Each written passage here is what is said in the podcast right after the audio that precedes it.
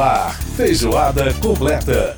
Música e informação com tempero especial para fechar os trabalhos da semana. Feijoada completa. Apresentação Edson Júnior.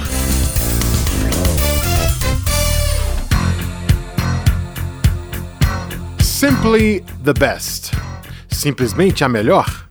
Impossível não associar a música, essa música cantada por Tina Turner, com ela própria simplesmente a melhor na arte de juntar o pop, o rock, o soul, com sua voz influenciada pelo blues que ela preferiu esquecer por causa das, da associação do blues com o seu ex-marido abusador e violento Ike Turner, com quem ela formou um duo nos anos 60 e 70.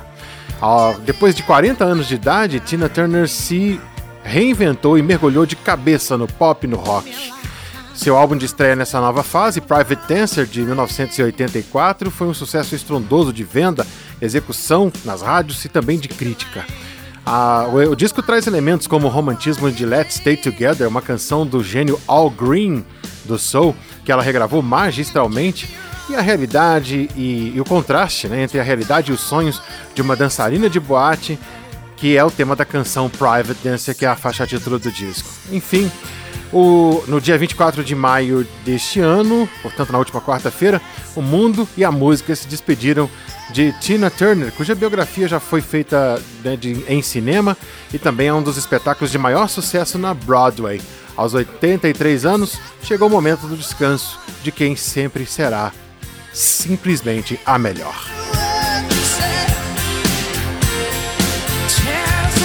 E o Feijoada Completa está no seu rádio. Muito obrigado pela sua audiência, você que está com a gente pela Rádio Câmara, emissoras parceiras e rede legislativa de rádio. E já que estamos falando de uma pessoa né, que viveu aí é, até os 83 anos de idade, o nosso programa de hoje tem dois temas relacionados com a questão do envelhecimento saudável. O primeiro deles, a gente fala no primeiro bloco é, da falta de médicos geriatras na rede pública de saúde. É um tema foi discutido em audiência pública aqui na Câmara. No quadro Vida Longa, o nosso colega jornalista Cláudio Ferreira fala sobre as inscrições das entidades interessadas em participar do Conselho Nacional da Pessoa Idosa. E a gente vai fechar o programa de hoje né, falando sobre a cidade de Gramado, a capital do chocolate, que agora ganha mais uma, uma um grande presente aí Seis empresas produtoras de chocolate foram certificadas com o certificado de origem. E a gente vai entender o que, que significa no programa de hoje. E a gente vai começar com essa música maravilhosa que é um clássico de Al Green, cantado aqui por Tina Turner. Let's Stay Together. Let me say the same, baby, since we've been together. Ooh, loving you forever is all I need. Let me be the one you come running to. Oh.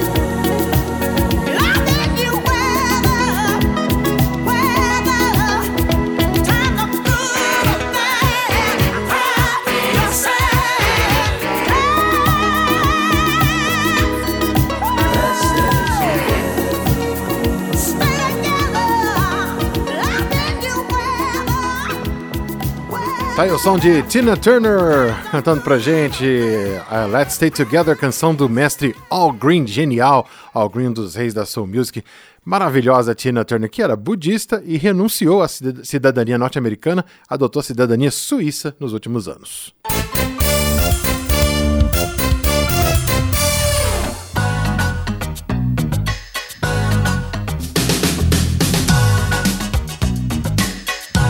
Bom, um dos temas também trazidos muito é, frequentemente pela Tina Turner é a questão da mulher, né? Nas, nas canções que ela cantava. E essa aí, Typical Male, fala sobre essa questão do homem que se, se acha demais, né? Typical male, típico macho, né? Na tradução literal aí.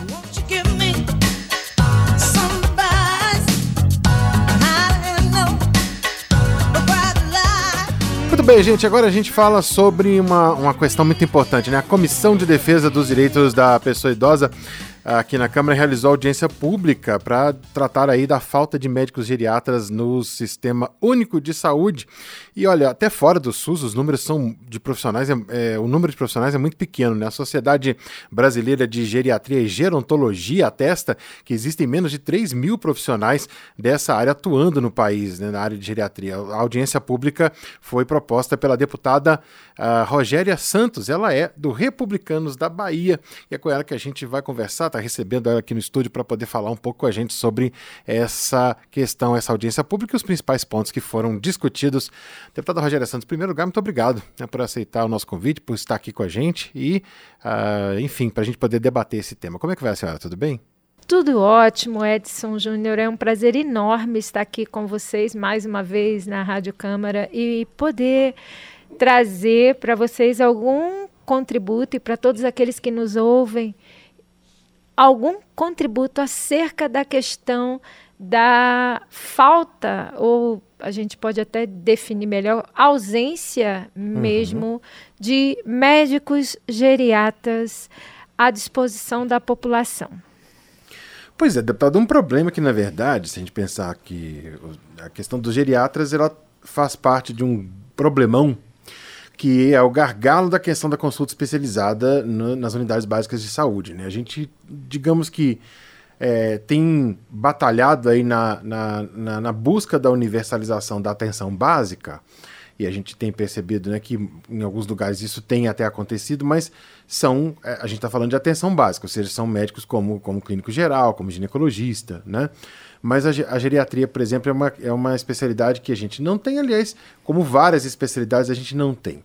É, como é que a senhora avalia esse quadro né, e qual a importância de uma audiência pública como essa que aconteceu essa semana para esse debate e para buscar uma solução para isso aí? É, na verdade, Edson, a gente observa que, como bem dito por você, é um grande gargalo, é que não é único, né? Nós temos hoje na saúde, quando a gente parte para a saúde especializada da população, a gente tem visto que a população de fato tem sofrido muito com isso. Só para você ter uma ideia, e aqui trazendo para o campo da geriatria, uhum. hoje no Brasil nós temos cerca de 1.400 e 400 especialistas na área em todo o país, no SUS. Uhum.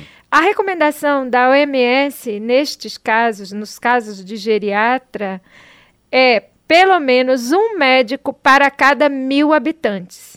Uhum. Se você pega isso e faz uma continha básica, hoje no Brasil nós temos um profissional para cada 140 mil brasileiros. Então, isso é basicamente impossível. Então, quando a gente traz essa discussão, a gente sabe muito bem que o, o Estado ele não tem essa condição de um dia para o outro é, prover esses profissionais, até porque precisa ser feita uma grande avaliação do por por conta de que, que está faltando esses profissionais? Uhum. Há um desinteresse, enfim, pela especialidade? Se há esse desinteresse pela especialidade, o que nós, enquanto legislativo, executivo, poder público, gestão, podemos fazer no âmbito da educação em saúde para aprimorar, mudar essa concepção e trazer esses profissionais ou esses estudantes de medicina, trazê-los para um, um ambiente motivacional que entendam da necessidade. Haja vista que, inclusive, o Brasil hoje é um país em envelhecimento. Verdade. Nós não somos mais um país é, é, como é que eu posso dizer, florescendo para a juventude. Uhum. Nós precisamos entender que nós, o Brasil, estamos entrando sim na fileira dos países que estão envelhecendo. E aí a pergunta que a gente faz e que nos levou a analisar toda essa situação é: como estamos envelhecendo no Brasil? Uhum. A gente sabe que na falta do especialista, hoje a gente sabe que o, o, o médico especialista, ele vai, o geriatra, ele vai agir nas situações de maior complexidade, ótimo. Mas mesmo que ele só haja nas situações de maior complexidade, o número ainda é ínfimo mediante a necessidade. Uhum. Porque você tem aí, que foi, inclusive, o que foi trazido de informação na audiência pelos pelos órgãos lá que representavam o poder público, as entidades, é, a, na temática, foi exatamente que os médicos da família, assim como também os médicos clínicos e os médicos generalistas, isso é, para mim foi uma informação importante, que esses médicos, eles é que têm atendido aos idosos. Uhum.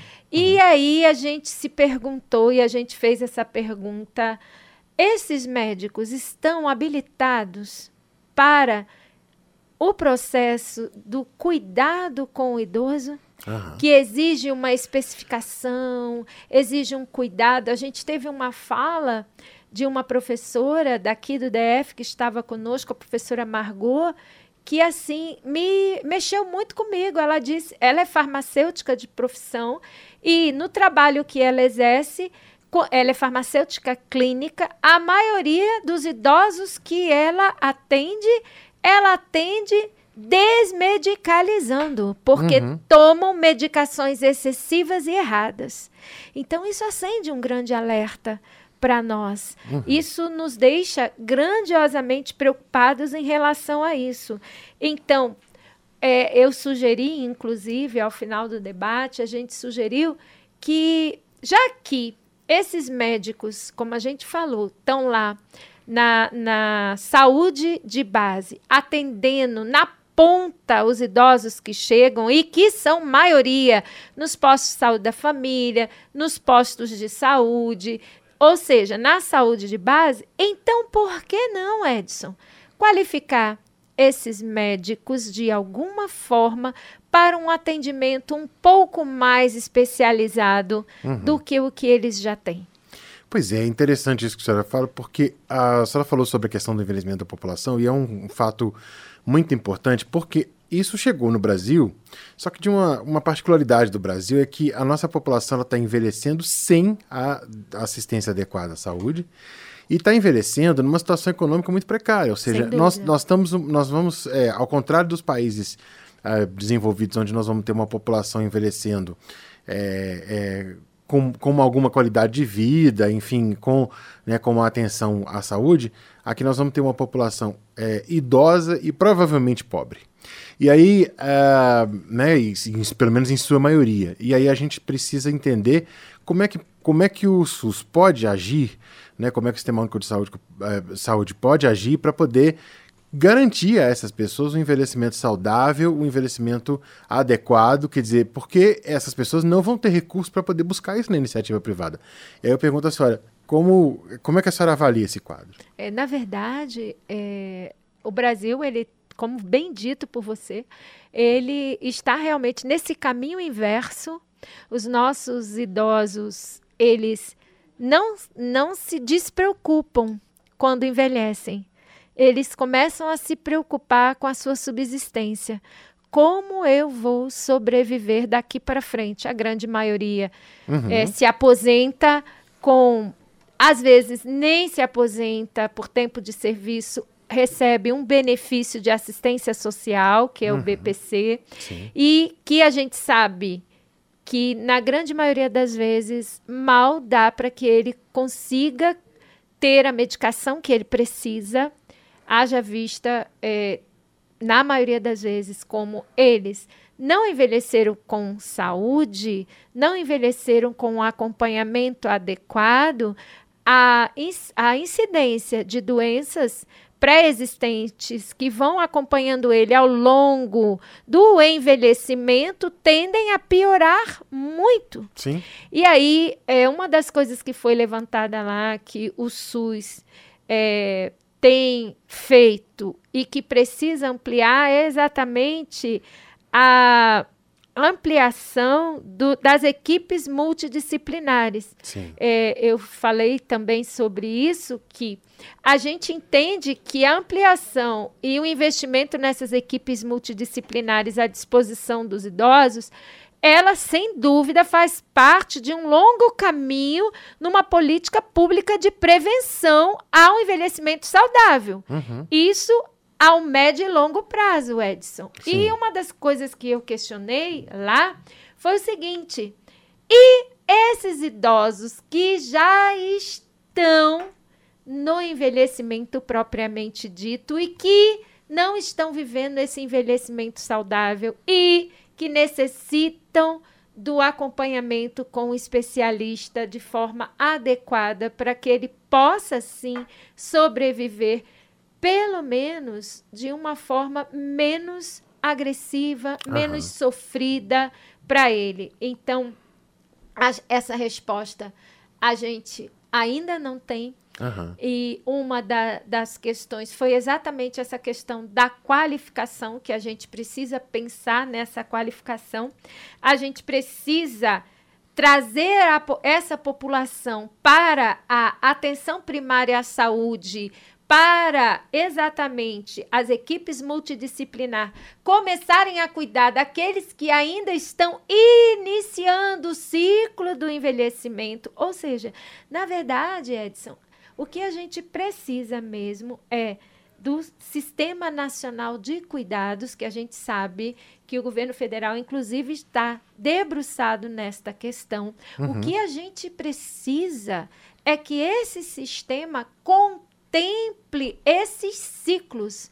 Não só aqui nós estamos falando é, propriamente, prioritariamente dos idosos, Sim. mas de todas as vertentes que a gente vivencia das fases de vida humana. A gente vai passar por esse tipo de problema também com uhum. crianças e adolescentes, que quando você vai ver a situação de pediatras, é um grande problema no Brasil, e assim sucessivamente. Então, o que a gente precisa é que o, esse, esse plano da questão do Sistema Nacional de Cuidados, esse sistema ele seja pensado de uma forma realmente multidisciplinar e que a gente possa juntos o governo, juntos o legislativo, a sociedade no geral, as famílias que são imprescindíveis, porque, inclusive, com o desenvolvimento desse acompanhamento multidisciplinar, a gente precisa trazer para perto as famílias uhum. que são cruciais no cuidado com esse idoso, inclusive no cuidado para que ele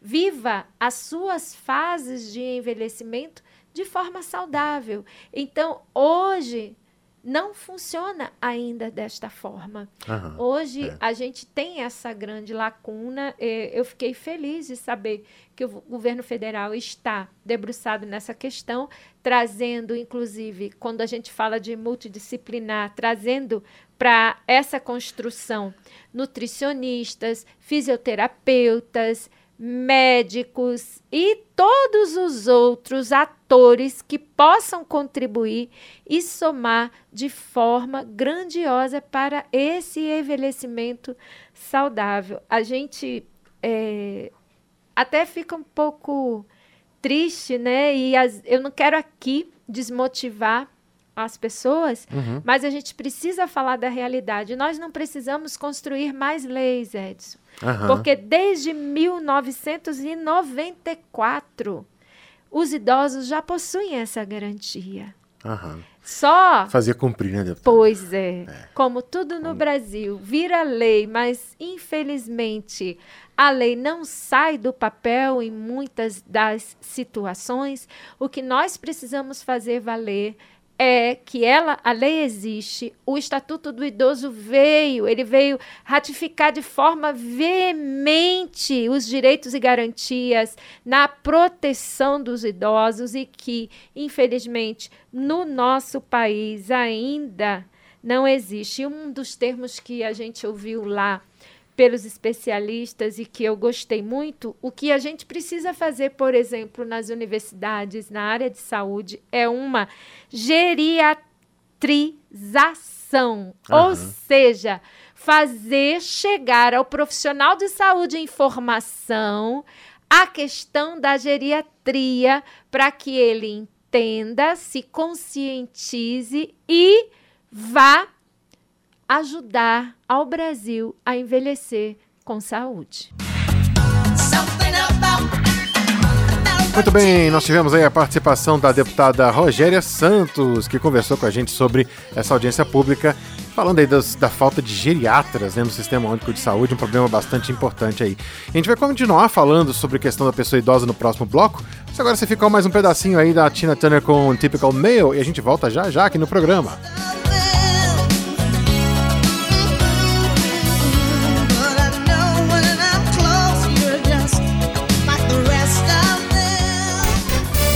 Feijoada completa.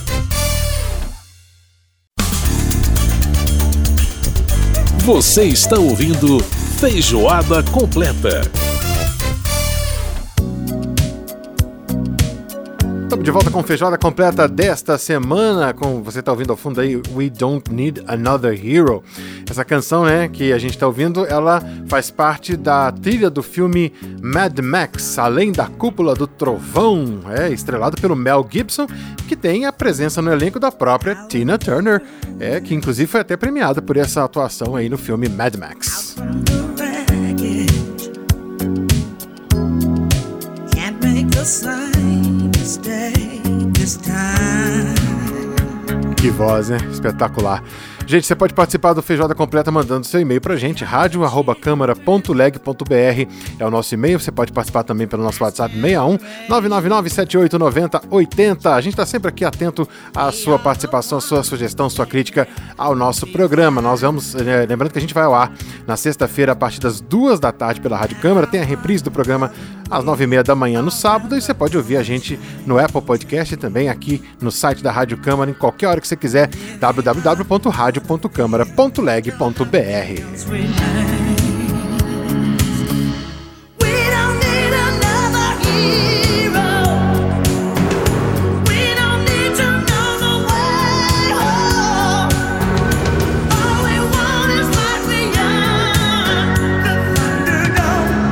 Lindo demais, Tina Turner sensacional. Muito bem, vamos falar então sobre envelhecimento saudável. Vida Longa. Dicas para uma maturidade saudável. Com Cláudia Ferreira. Cláudio Ferreira, mais uma vez participando aqui do nosso Feijoada Completa, trazendo informações sobre envelhecimento saudável no nosso Vida Longa. Claudinha, aí, como é que tá? Tudo bem? Tudo ótimo, Edson. Um abraço para você e para os ouvintes. Maravilha. Bom, Conselho Nacional dos Direitos da Pessoa Idosa está com inscrições abertas aí para as entidades que desejam se candidatar né, a uma vaga nesse conselho. Vamos falar um pouquinho sobre o conselho, né, o papel dele, o trabalho dele e também né, sobre essa questão aí dessas da nova, né, da formação aí futura do conselho, Claudinho. Pois é, Edson. O- os conselhos, né, em geral, a participação popular é, é um dos pressupostos da democracia, né? Então, assim, é bem interessante. E a gente, no Brasil, a impressão que eu tenho é que a gente não tem muito esse costume de participar das coisas, né? A gente fala, a gente até reivindica, mas na hora de participar, às vezes a gente fica meio reticente de fazer parte de conselhos, de associações, né? De se juntar em torno de, de causas, né? É verdade. Então você tem esse Conselho Nacional dos Direitos da Pessoa Idosa, que ele tem 36 membros. São 18 representantes dos diversos ministérios e 18 representantes de entidades sem fins lucrativos, sem fins lucrativos, desculpa, da sociedade civil. Então essa é uma oportunidade das pessoas que se interessam por políticas públicas de envelhecimento de participarem, não é? Uhum. E aí então essa composição bipartite, né? É metade governo, metade sociedade, né? Exatamente. E essas inscrições estão abertas para essas 18 vagas das entidades da sociedade civil para o biênio 2023-2025. E aí já está decidido que nesse biênio a presidência vai ser de um desses representantes da sociedade civil. Aí no próximo biênio a presidência do conselho é de um dos representantes dos ministérios.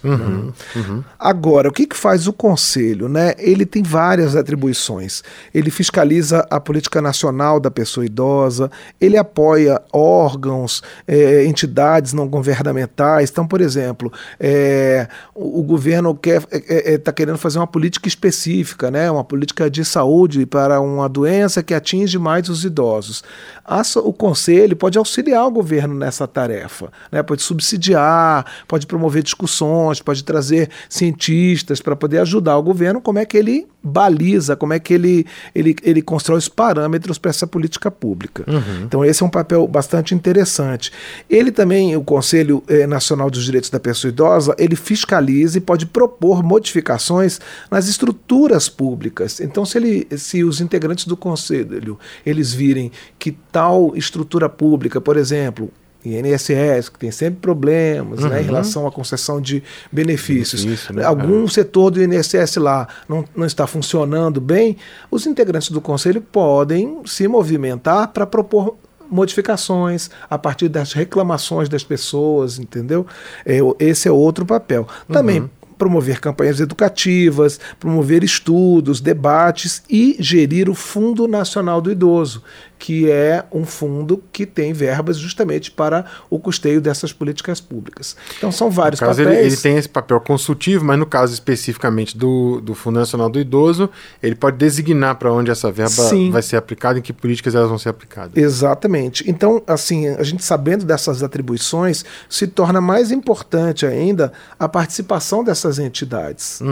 Agora, tem algumas regrinhas, Edson. Essas entidades, elas têm que ser instituições sem fins lucrativos, como eu já falei, que tenham filiais em no mínimo cinco unidades da federação e que essas cinco unidades da federação estejam distribuídas em pelo menos três regiões do país, três das cinco regiões. Não é?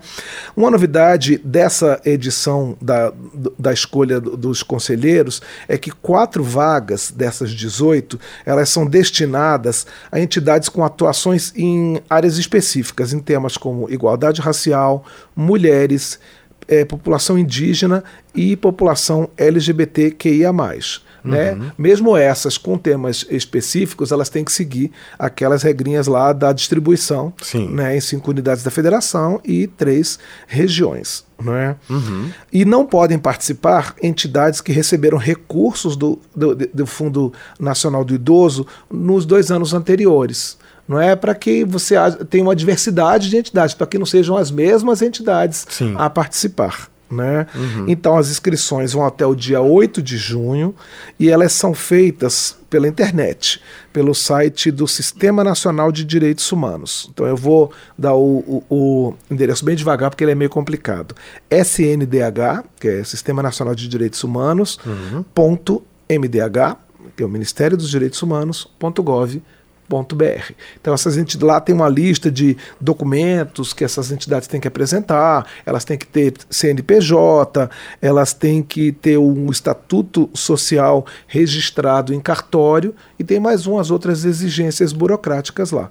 E aí as pessoas, as entidades interessadas, elas entram lá nesse site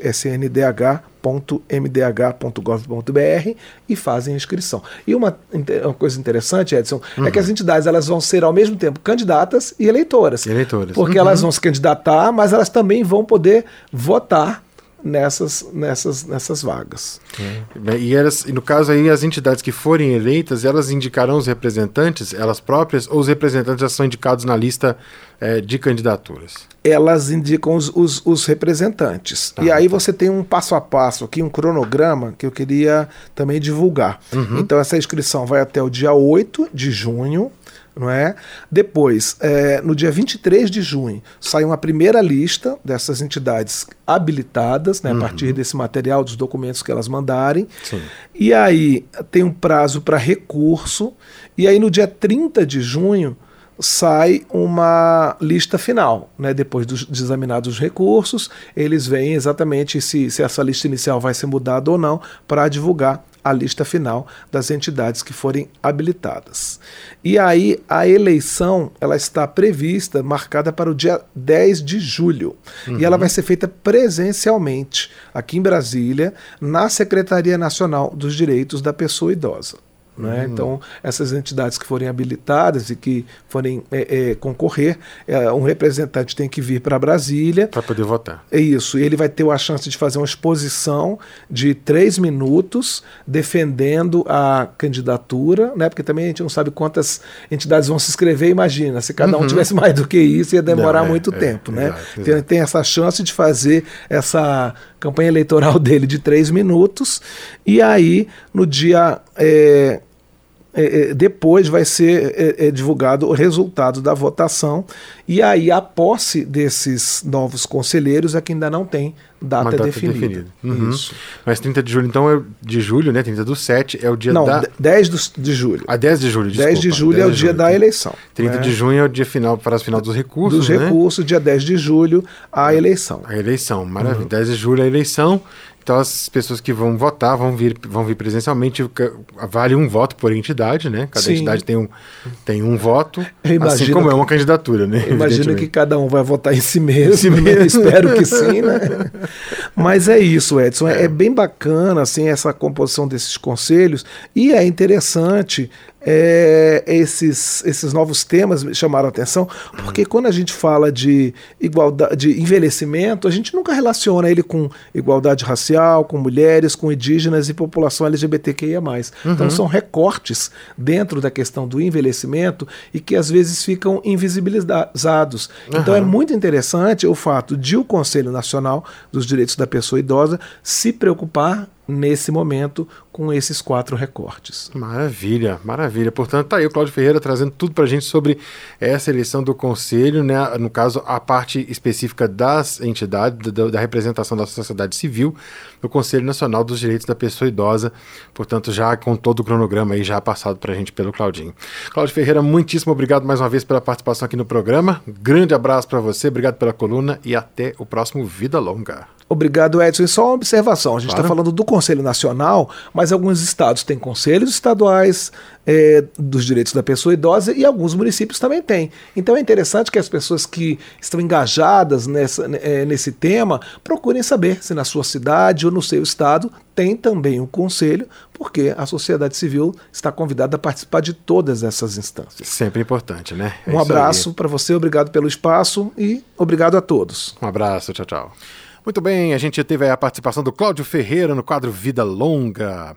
Pô, gente, uma história interessante. Ela é uma dançarina de boate que sonha com uma família, marido, filhos, mas vive a dura realidade de fazer o que os homens desejam e pagam para que ela faça. Essa é a história da canção que a gente vai ouvir agora. É a faixa título do álbum de maior sucesso de Tina Turner, Private Dancer.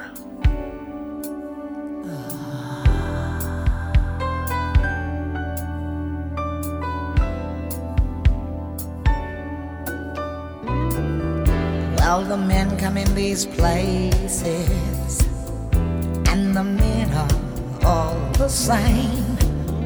You don't look at their faces, and you don't ask their names. You don't think of them as human. You don't think of them at all. You keep your mind on the money keeping your eyes on the wall. I'm your private dancer, a dancer for money. Do what you want me to do. I'm your private dancer, a dancer for money, and any old music will do.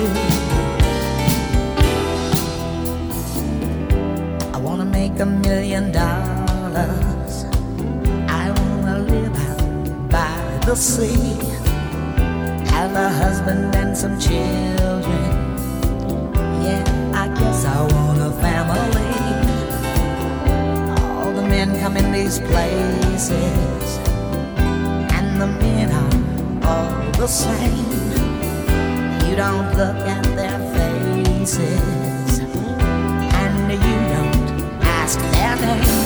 I'm your private dancer, a dancer for money. I'll do what you private dancer, a dancer for money, and any old music will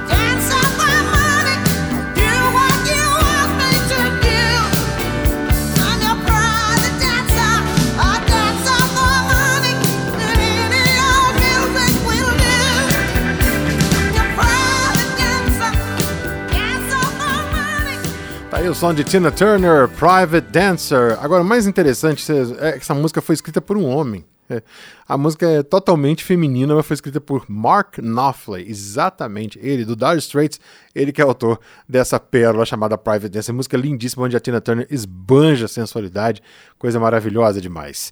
Pro intervalo aqui no Feijoada e a gente já volta. Feijoada completa.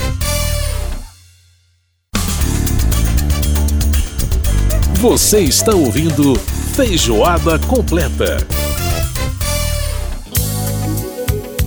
Estamos de volta com feijoada completa desta semana. Você está ouvindo ao fundo Tina Turner, What Love's Got to Do With It, essa canção que foi a top número 1 um da Billboard. E olha, ela foi a cantora mais velha a conseguir esse, a conseguir esse feito, né? A cantora mais velha da história a fazer o top 1, número 1 um da Billboard nos Estados Unidos.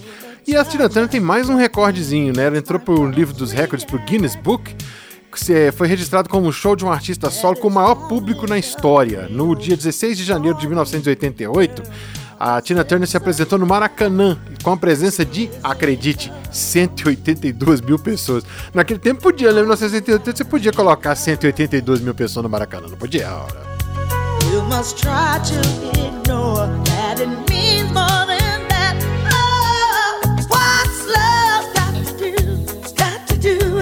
Outra música lindíssima, realmente, né? Tina Turner demais, sensacional.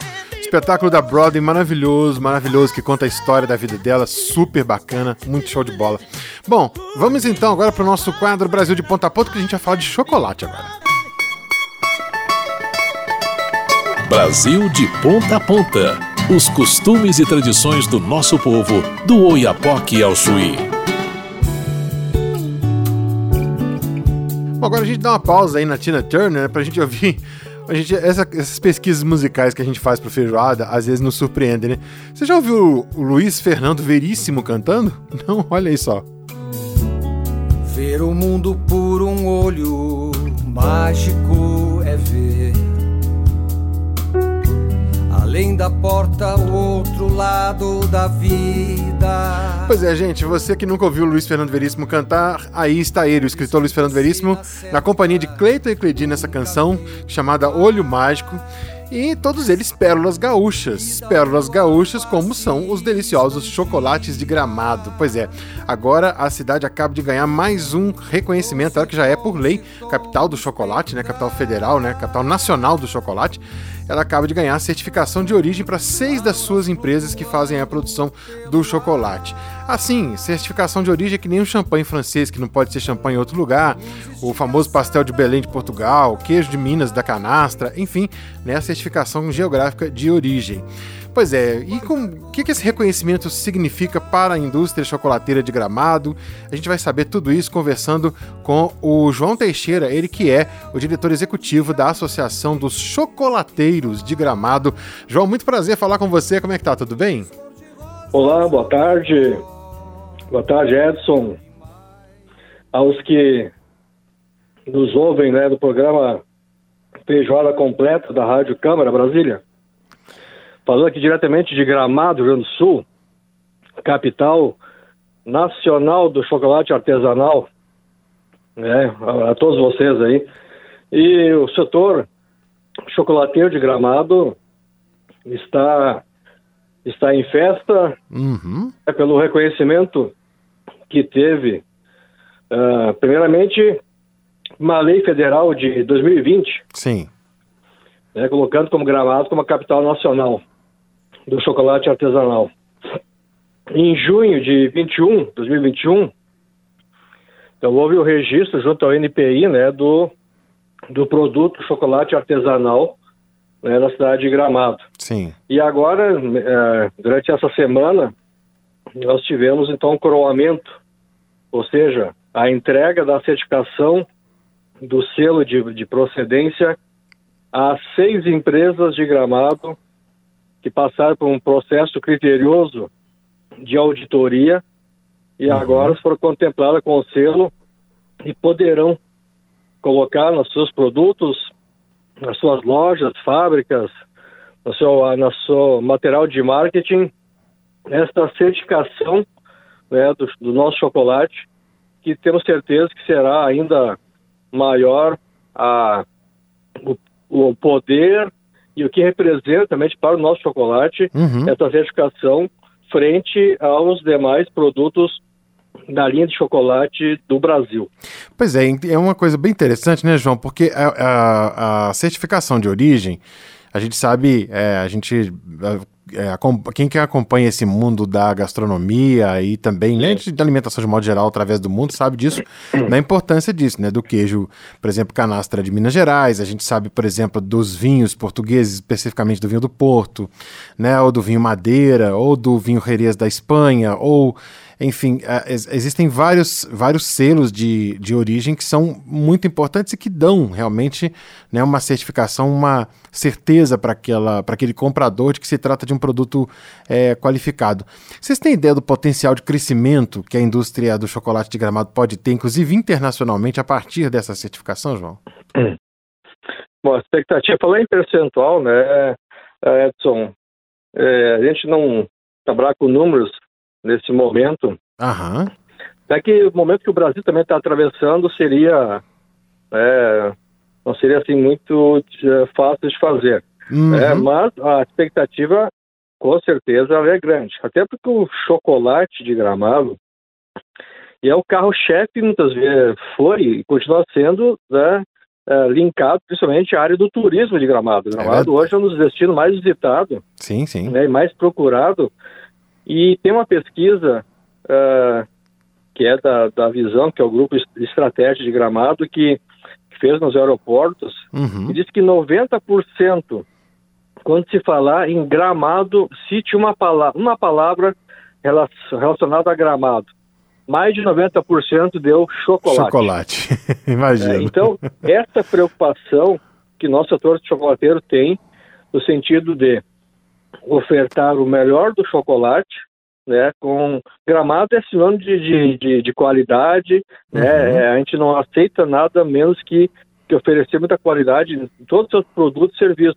O chocolate não é diferente. Uhum. Então nós temos assim a, a, a certeza né, que eh, será ainda mais competitivo o nosso chocolate Sem dúvida. frente ao, ao setor né, no Brasil e agora com essa certificação, inclusive, né, falando ah, no mercado exterior, né, com possibilidade de nós começarmos a vender para fora. Sim, Então, assim, agora vai muito da, da estratégia também de cada empresa, né, claro. o Uhum. seu poder também de produção, né, de investimento, porque a gente sabe que a gente, o setor ainda vem de duas, duas pastas totalmente perdidas, né, em 2020, 2021, por causa da pandemia Sim, é verdade. da Covid, então assim, ainda o setor ele, ele, ele, ele, né, ele não está ainda pleno, né?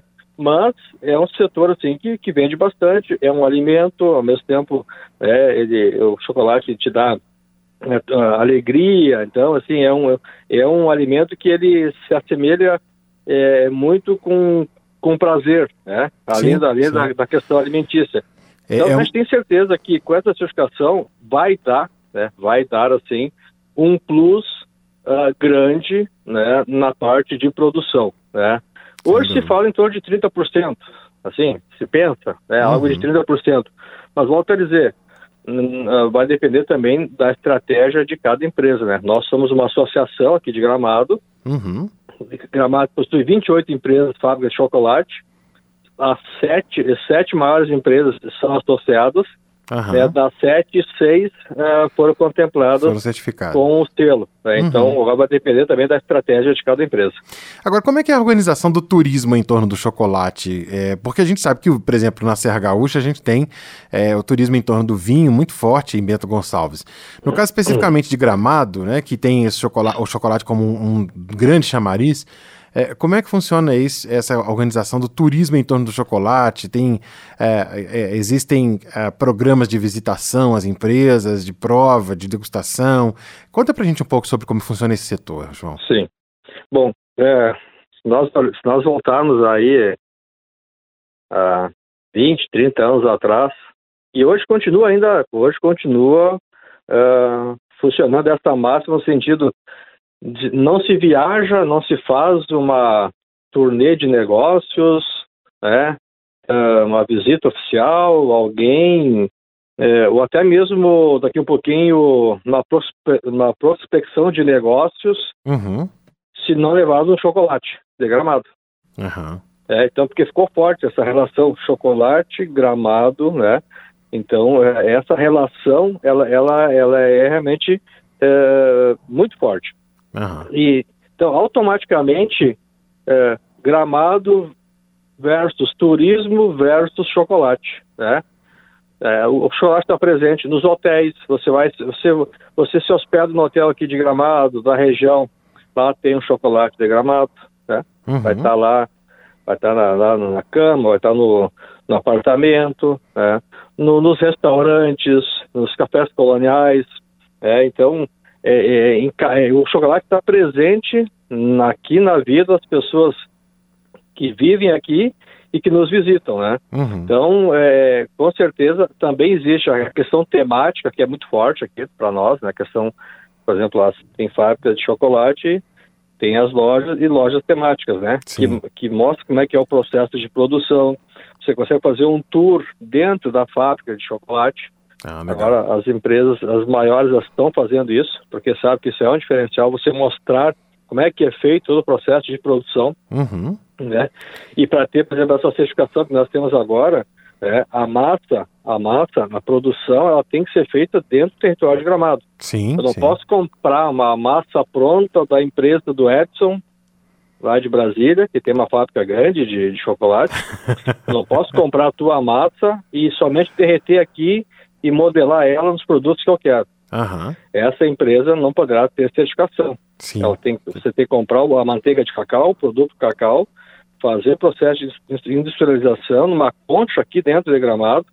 São um dos requisitos que, tem, que a gente tem Para certificação, E- né? para a certificação. E tudo isso a gente está mostrando. né? As maioria das empresas mostram hoje, né, quando em processo de visitação, quando a- ah, porque ah, na maioria delas, né, tem lojas junto à, à fábrica, né? Sim, Então isso uhum. também hoje eh, permite que a pessoa visualize, né, o consumidor, o turista, o consumidor possa visualizar e sabe que isso hoje é, também é importante, né? Esse diferencial, você vê a produção, não somente chocolate, outras questões também, aqui nós temos forte também o setor moveleiro, que não é Uhum. diferente, você você vai na loja, a loja que é anexa à fábrica, você vê aquela, aquele vidro grande lá, vê todo o processo de fabricação, É. até para entender como é que chega, né? Não dá para chegar.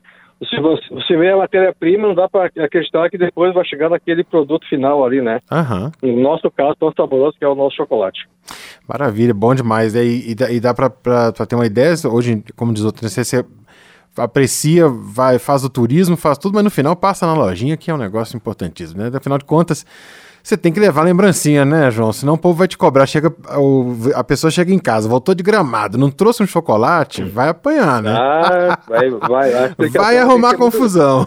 a explicação vai ter que ser muito grande, né? Como é que, né? Porque, na verdade, hoje aí- vai levar o chocolate é como se você não, não lembrou da pessoa. Não lembrou né? da pessoa, exatamente. Não, não- não lembrou de mim, não lembrou, né? Puxa então, vida, você foi em gramado é, e não me então, trouxe um é. chocolate? É, pois é, desse jeito. Não, isso a gente sabe que assim ainda, ainda, ainda permanece forte isso, né? Como eu falei no setor de negócio, né? Sim, sim. Você vai fazer uma, uma agenda, uma agenda positiva, vai, vai abrir negócios, seja no setor público, no setor privado, né? É, é simpático hoje você chegar lá com uma lembrança de gramado, um chocolate daqui, Tá né, que mostra. Isso é sinônimo hoje de, de, de, de cortesia, né, de, de qualidade, porque você está, né, e também da, que está lembrando da pessoa. Né? Uhum, maravilha. João Teixeira conversando aqui com a gente, ele que é diretor executivo da Achoco, a Associação dos Chocolateiros de Gramado, portanto que recebeu aí a indicação geográfica, a certificação de origem com seis empresas de chocolate, né, seis eh, produ- empresas produtoras de chocolate de Gramado que foram contempladas aí com a certificação de origem, portanto com esse selo importantíssimo que não só favorece a essas empresas no mercado nacional, mas como também no mercado internacional. João, muitíssimo obrigado por participar aqui com a gente. Muito sucesso para vocês aí em Gramado e aguardem a minha visita. Quando eu aparecer por aí, pode ter certeza que eu vou é, desfrutar um chocolate na sua companhia. Obrigado, Edson, Edson Júnior, pela participação no programa Feijoada Completa, né, da Rádio Câmara de Brasília, é, no, no centro onde tudo acontece no Brasil, né? Tudo, tudo gira por aí, né? Pelo estado que vocês estão aí. Então, muito obrigado pela oportunidade e fica aí, né, o nosso convite. Ah, toda vez que você for comprar um chocolate, né, procure a certificação do selo, né, de procedência, da indicação geográfica das empresas certificadas que com certeza estarão comprando o melhor do chocolate artesanal hoje do Brasil, que é produzido aqui em Gramado. Obrigado e um forte abraço. Um forte abraço, João, tudo de bom. Muito obrigado pela entrevista. Muito bem, tá aí a participação do João Teixeira conversando com a gente. E o Feijoada Completa com sobremesa de chocolate está terminando com a produção da Lucélia Cristina, os trabalhos técnicos do Milton Santos e a apresentação minha, Edson Júnior. E a gente termina o programa dizendo obrigado, Tina Turner. You're simply the best. Você é simplesmente a melhor. Grande abraço, gente. Até semana que vem.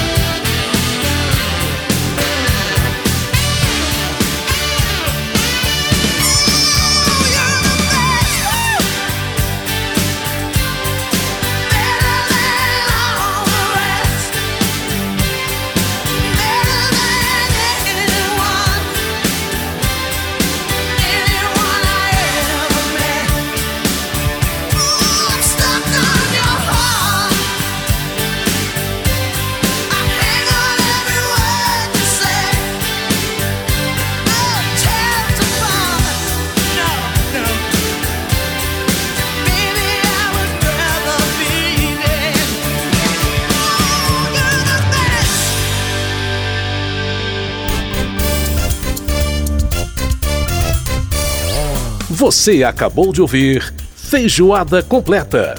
Música e informação com tempero especial para fechar os trabalhos da semana.